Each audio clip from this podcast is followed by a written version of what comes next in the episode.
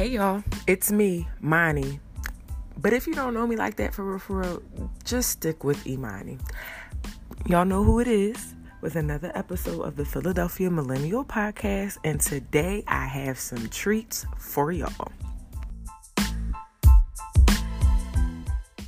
So, for those of you that have been listening to the podcast for a while, remember that when I first started, I used to give Philadelphia Black History facts. Um, I kind of steered away from it. No particular reason, honestly. Um, I was kind of moving bookshelves, and the book that I was using is packed away in a box. Lame excuse, but it's the truth. So today's Black History fact, um, I want to talk about Mother Bethel AME Church. Um, and I believe that as we are concluding the year and everyone is on their new year, new me, um, they're reflecting and evaluating 2018 and gearing up for 2019.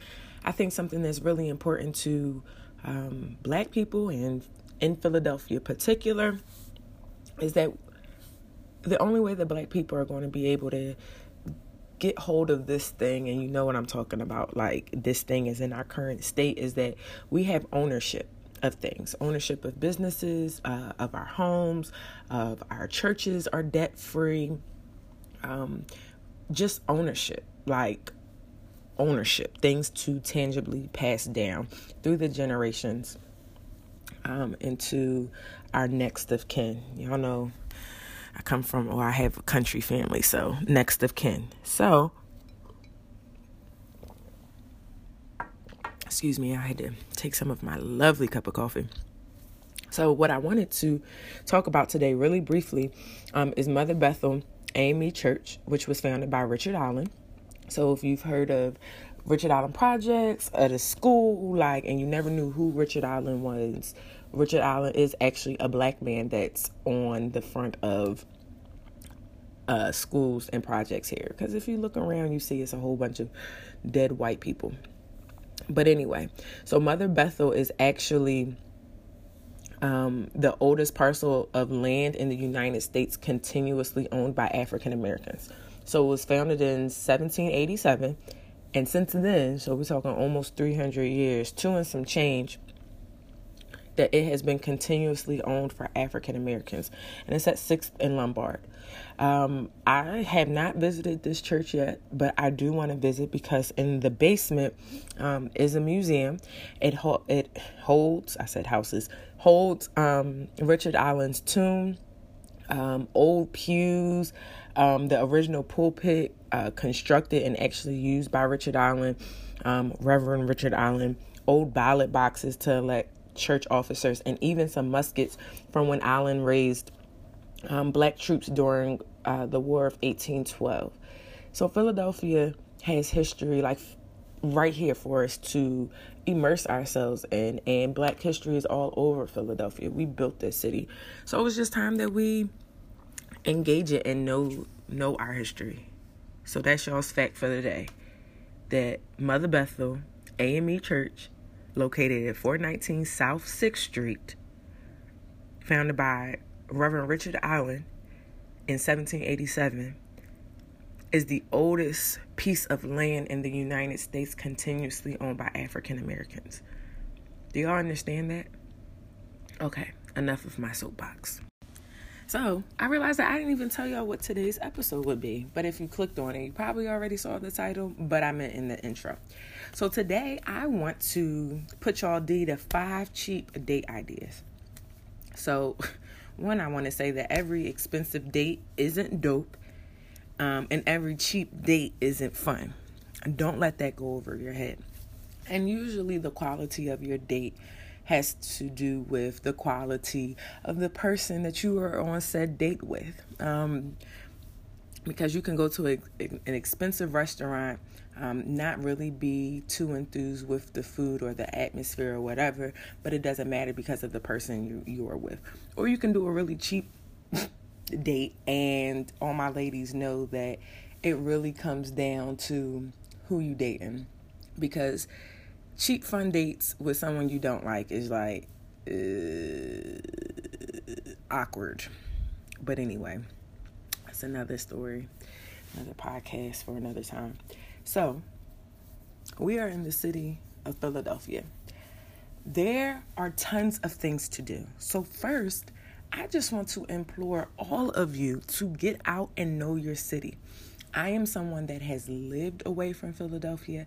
I have tons of family and friends that don't live here.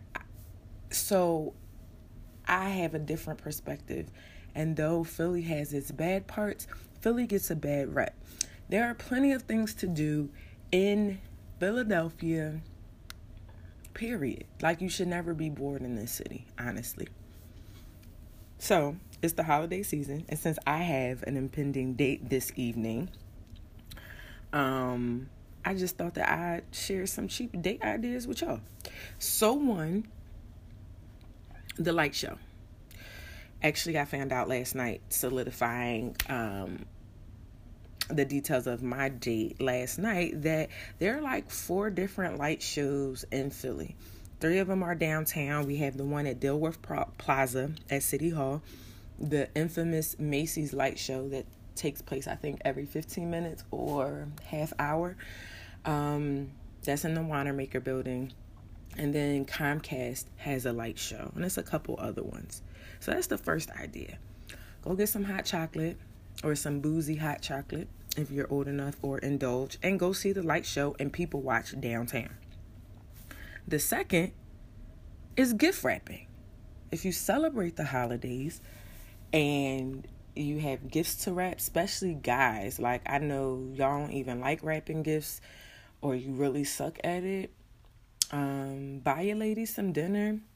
Y'all have a chill night in the house, um, drinking, doing whatever you want to do.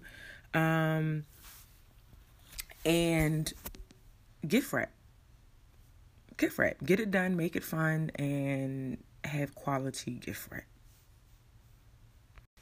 My third idea, uh, cheap date idea, is if you are still trusting the process of the Sixers, um, you can definitely trust the price of their tickets.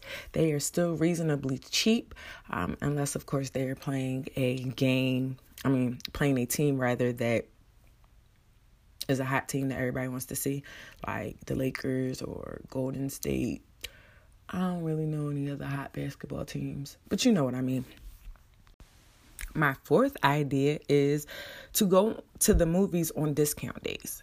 So listen, I know the whole Netflix and chill, Netflix and Jill, all of that stuff, right? But it's nice to sometimes get out of the house.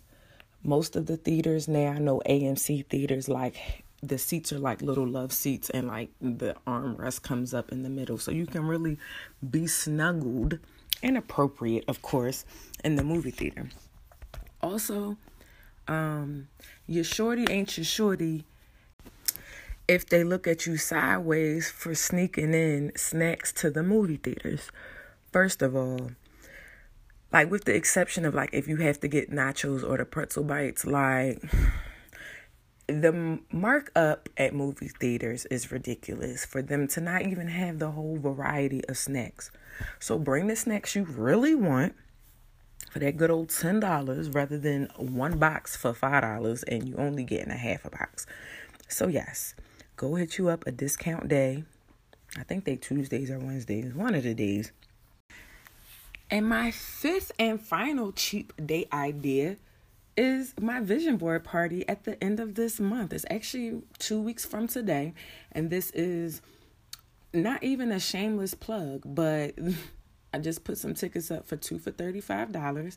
And it's like, how many years, how many times are we going to say next year or this is going to be my year or I'm not playing no more? And we end up having a slightly better year, but still we know that we didn't accomplish and we didn't go as hard as we could have and accomplish all the things that we wanted to do. So, this is my third vision board party that I'm hosting. I'm super excited about this one because I'm actually going to teach you all the not the ritual, but the routine around making your vision boards come to life. Um, and also mapping out the action plans and the action items and steps you need to take to move the vision forward. For instance, one of my big things on my vision board for this previous year was to purchase a new car. But just looking at a nice, pretty black Maxima on my poster board in my room really didn't do any any good. So I had to map out a spending plan, a debt pay down plan in order to prepare myself to buy the car. So I'm going to go through all those things and the four or five parts that actually go into making a good quality vision board and not just some random dumbass pictures that you, that you plastered on there and that this time next year you're going to look at and say like I didn't even know why I put those things up there because those aren't things that I wanted to accomplish.